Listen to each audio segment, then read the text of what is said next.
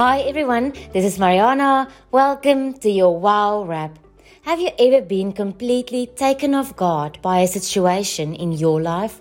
Something you truly don't understand and that presents a great challenge. You know, those are times when you realize that Jesus is your Lord and that He brings the promise of heaven. But right now, it hurts. In those times when we struggle to understand the why, may we rejoice knowing that God doesn't waste anything. May we hold on to His promises, knowing that His comfort, love, goodness, and compassion bring healing and eternal hope. Our scripture for today is from Habakkuk 3, verses 17 to 18. Here is Karina. Though the fig tree may not blossom, nor the fruit be on the vines, though the labor of the olive may fail, and the fields yield no food, Though the flock may be cut off from the fold, and there be no herd in the stalls, yet I will rejoice in the Lord. I will join the God of my salvation. So let us be determined this week to rejoice in our Lord, even though we may find ourselves in the midst of sorrow and have unanswered questions. May we look to our Heavenly Father. He not only has answers to our questions, but walks through our challenges with us.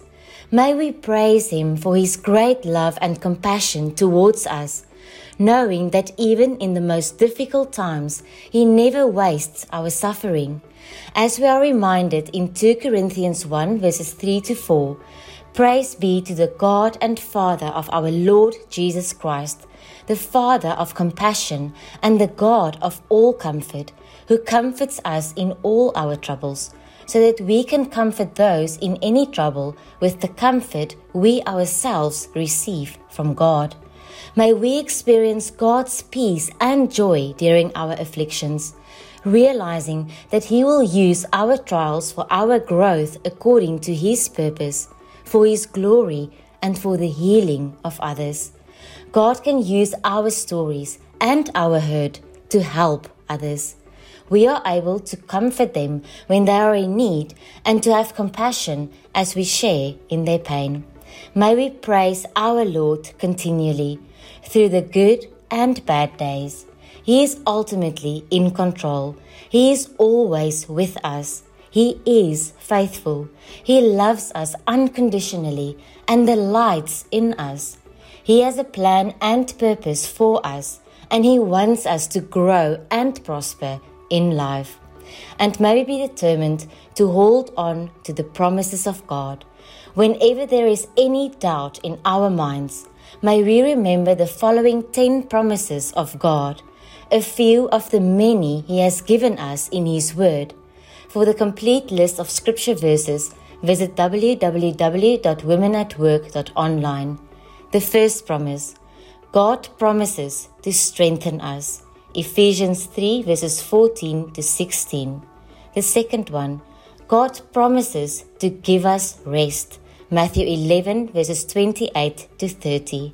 Number 3, God promises to take care of all our needs. Philippians 4 verse 19. Number 4, God promises to answer our prayers. Matthew 7 verse 7. Number 5, God promises to work everything out for our good. Romans 8, verse 28. Number 6.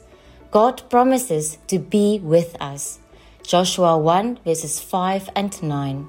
Number 7. God promises to protect us. Psalm 91, verse 2. Number 8. God promises us freedom from sin. 1 John 1, verse 9 and John 8, verse 36. Number 9. God promises that nothing can separate us from Him. Romans 8, verse 38 to 39. And number 10, God promises us an everlasting life. John 3, verse 16. Now, let us stand united as we pray together. Father, you formed us in our mother's womb, and our frame was not hidden from you. All our days are numbered ahead of time, Father. You know how long we will be here. Help us to know you and your character so that we can hold on to your faithfulness and your love, even during the toughest trials of our life. You don't waste anything, and I praise you, Lord. Thank you for being the God of all comforts. Dear God, the responsibility of this world often consumes us and makes it difficult for us to see you. Sometimes it feels our lives are out of focus, as if we have been asleep for so long. Please awaken our spirit. We are running on empty, Lord. We need you to fill us with excitement once again. Wake us up and return us to the land of the living.